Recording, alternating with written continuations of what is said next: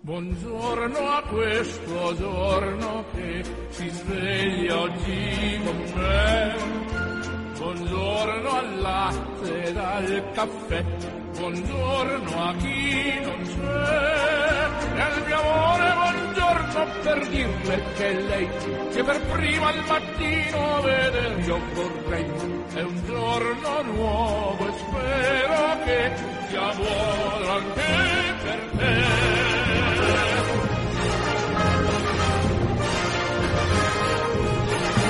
A tutti giunga un cordiale saluto, un ben ritrovati da Orazio Coclite. Eccoci di nuovo insieme per dare inizio a un nuovo giorno. Nella prima parte della nostra trasmissione ci occuperemo dell'Unione Italiana dei Ciechi e degli Ipovedenti. Subito dopo daremo spazio ai pensieri cristiani e infine scopriremo il santo del giorno. Non mi resta dunque che augurarvi un buon ascolto.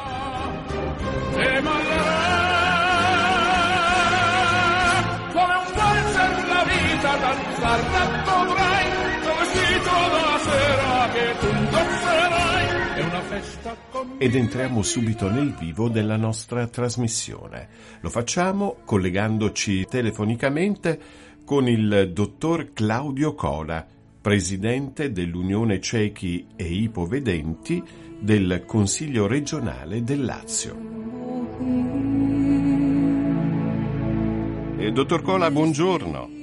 Buongiorno, un caro saluto a tutti. Grazie, per Grazie. aver accettato il nostro invito. È un piacere averla oggi nostro ospite.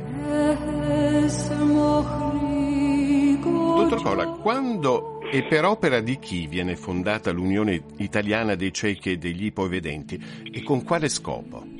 Allora, l'Unione Italiana Ciechi, eh, prima era solo Unione Italiana Ciechi, poi sono stati aggiunti giustamente gli ipovedenti, nasce nel 1920, il 26 ottobre, eh, a Genova, eh, per volere di alcuni ciechi di guerra che eh, diciamo, si sentivano mm, emarginati e quindi eh, pensarono di costituire questa associazione che poi eh, fu riconosciuta con Reggio Decreto.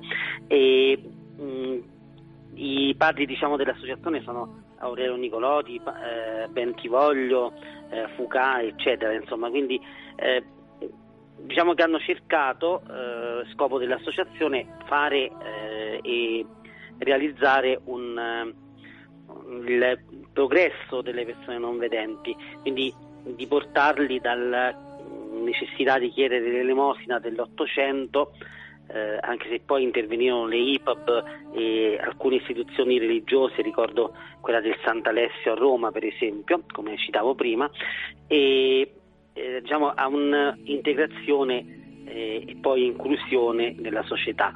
Ecco, ma in ogni città capoluogo di provincia esiste una sezione dell'Unione Italiana Ciechi e chi vi può accedere? Sì, dunque è mh, radicata ovunque, eh, a livello c'è la sede nazionale, poi sono quelle regionali e poi le provinciali e anche eh, le sedi eh, di rappresentanza, quindi mh, che sono dei punti di raccolta, diciamo, eh, possono accedervi eh, tutte le persone eh, minorate della vista o comunque con problemi di vista molto gravi eh, e che necessitano di, un, di, informazioni, di uno sportello informativo, di un segretariato sociale o dei servizi, oppure di conoscere quali sono i, i loro diritti, le possibilità. Penso ad esempio alle persone che perdono la vista in età adulta e che magari eh, si vedono completamente spaesate, no? magari la, l'oculista o l'ospedale non può più nulla e quindi eh, devono un po' reinventarsi la vita. Ecco, grazie per aver presentato un po' l'Unione Italiana Ciechi e Ipovedenti. Dottor Cola, ai disabili, ai disabili visivi, visivi non crea problemi essere chiamati ciechi piuttosto che non vedenti, perché in realtà la sostanza non cambia. Ciò che dà un po' di fastidio è sentirsi considerati come una categoria omogenea. Questi nostri fratelli, prima di essere ciechi, sono delle persone, in quanto tali degli esseri unici e irripetibili. Ma secondo lei la diversità è un ostacolo o una opportunità? Eh, sicuramente la diversità, a mio giudizio, è anche un pregio, no? E pensi se, se, se, fossimo tutti quanti uguali, eh, quindi può, può essere idea un arricchimento. Detto questo, eh, chiaramente la, io pure sono per chiamare cieco il cieco, ipovedente l'ipovedente, eh, non, non vedente, diversabile, queste cose qui, perché eh, d'altronde è l'italiano che ci eh, dice mh, mm, come si chiamano le cose. Però a parte questa cosa, eh, sicuramente eh, c'è questo, questo stereotipo no, del, eh, del, fare gruppo, no? o i ciechi oppure che ne so qualche altra categoria eh, invece eh, pur volendo magari eh, aprire ad una problematica si deve sempre cercare di capire che poi c'è l'individuo dietro con la sua personalità, le sue capacità, le sue attitudini eccetera.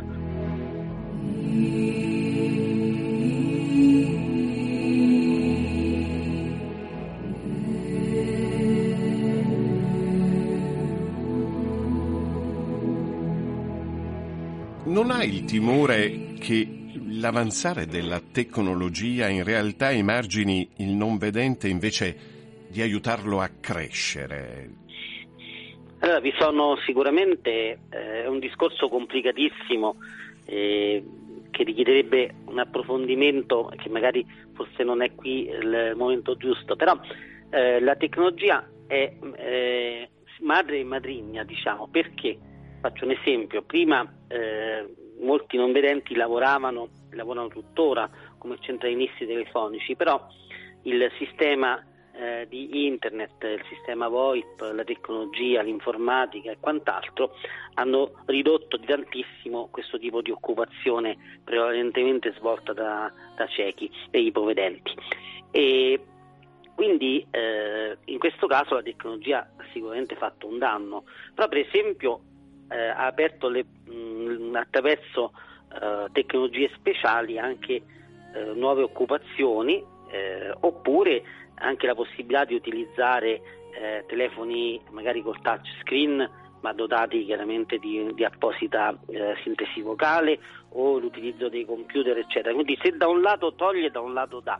Il problema vero è che bisogna ripensare un po' la nostra società e renderla più inclusiva, ovvero eh, pensare le tecnologie, perché a volte non lo sono, più accessibili o accessibili, perché a volte si fanno dei prodotti non accessibili alle persone che non vedono o anche ad altre disabilità. Quindi di solito fare un prodotto significa secondo me doverlo fare per tutti e pensare anche a chi ha delle difficoltà.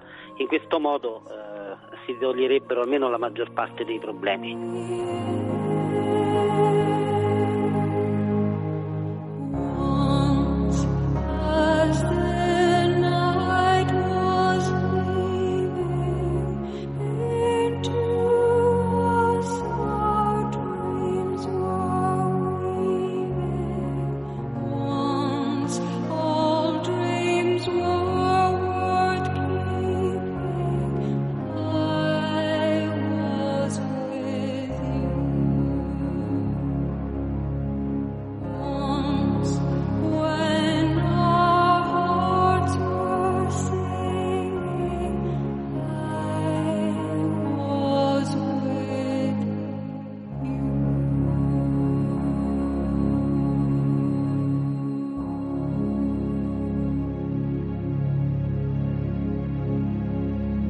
Secondo l'Organizzazione Mondiale della Sanità, il numero degli ipovedenti nel mondo supera i 240 milioni e purtroppo continuerà ad aumentare, soprattutto a causa dell'invecchiamento della popolazione, eh, fenomeno questo che in Italia è particolarmente significativo.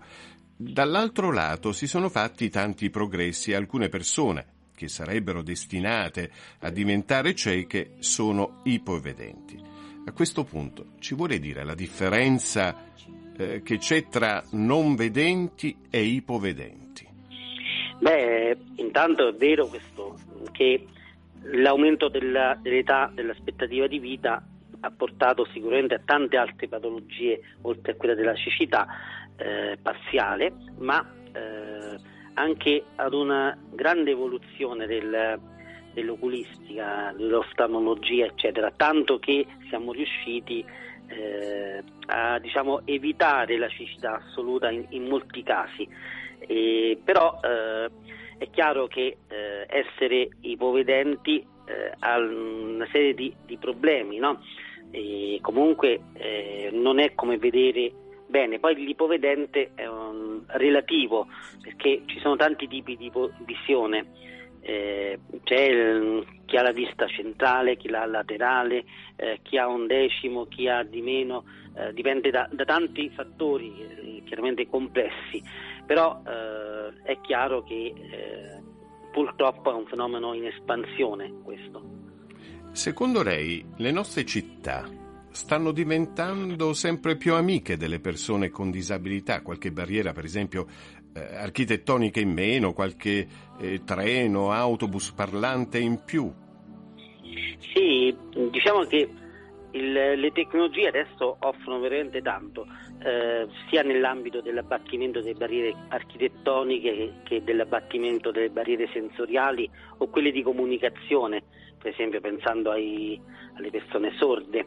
E, eh, tanto che io mh, di solito le raggruppo tutte con un'unica parola, barriere, così le comprendiamo tutte quante, però eh, che succede? Succede che eh, laddove ci sono risorse importanti delle amministrazioni territoriali, pubbliche, eh, si, mh, mm, si, cerca di fare una città inclusiva e laddove eh, c'è eh, o scarsità di risorse o disattenzione dell'amministratore pubblico eh, questo non accade.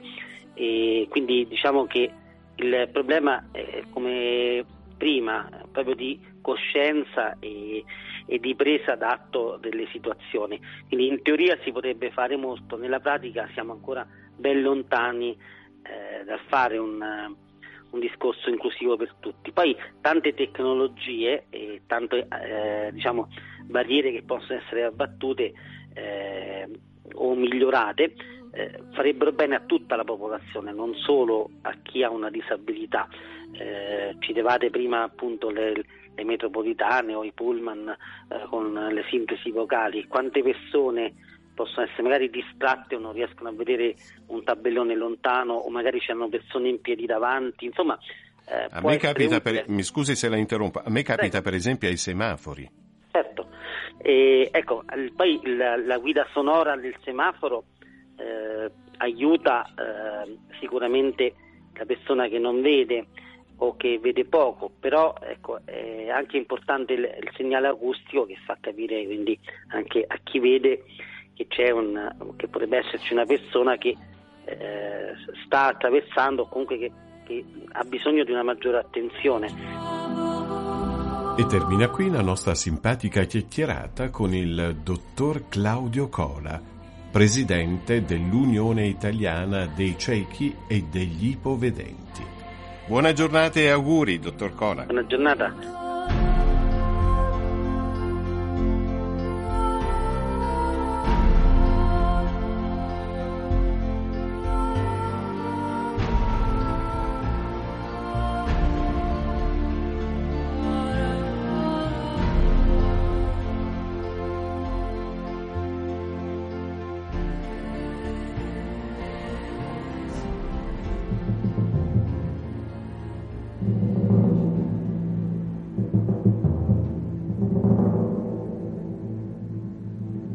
Pensieri cristiani.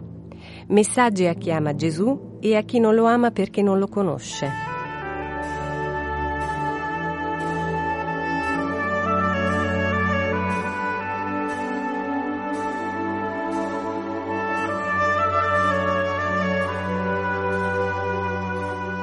La mattina e la sera. Una delle abitudini più belle del cristiano è quella di dire una preghiera sia la mattina che la sera. Gli sprovveduti ritengono che ciò sia una manifestazione di fede di cui si può fare a meno, qualcosa di esagerato, ma chi si esprime così, e ahimè non sono pochi, parla senza sapere. Se si crede veramente, come si possono affrontare tutte le incognite di un nuovo giorno, tutte le circostanze spesso imprevedibili racchiuse in esso, senza dire al buon Dio che non ci faccia mancare il suo aiuto, che ci induca ad agire per il meglio, sia per noi che per gli altri.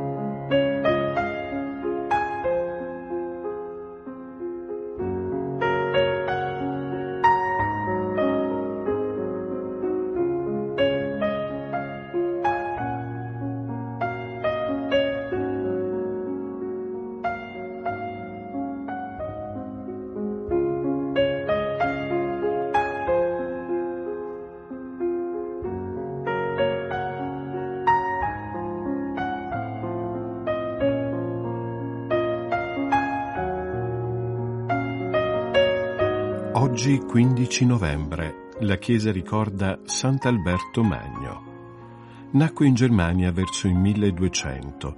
Molto giovane venne in Italia per studiare le arti a Padova e forse anche a Bologna e a Venezia. Durante il soggiorno nella penisola conobbe i domenicani, dai quali fu inviato a Colonia per la formazione religiosa e per lo studio della teologia. Approdò infine a Parigi, dove tenne la cattedra di teologia per tre anni, durante i quali ebbe un allievo d'eccezione, Tommaso d'Aquino. Grande studioso delle scienze naturali, Alberto non rifugì dagli incarichi pastorali. Fu provinciale dell'ordine domenicano per il nord della Germania, per breve tempo vescovo di Ratisbona, partecipò al Concilio di Lione. Il dottore universale morì nel 1280.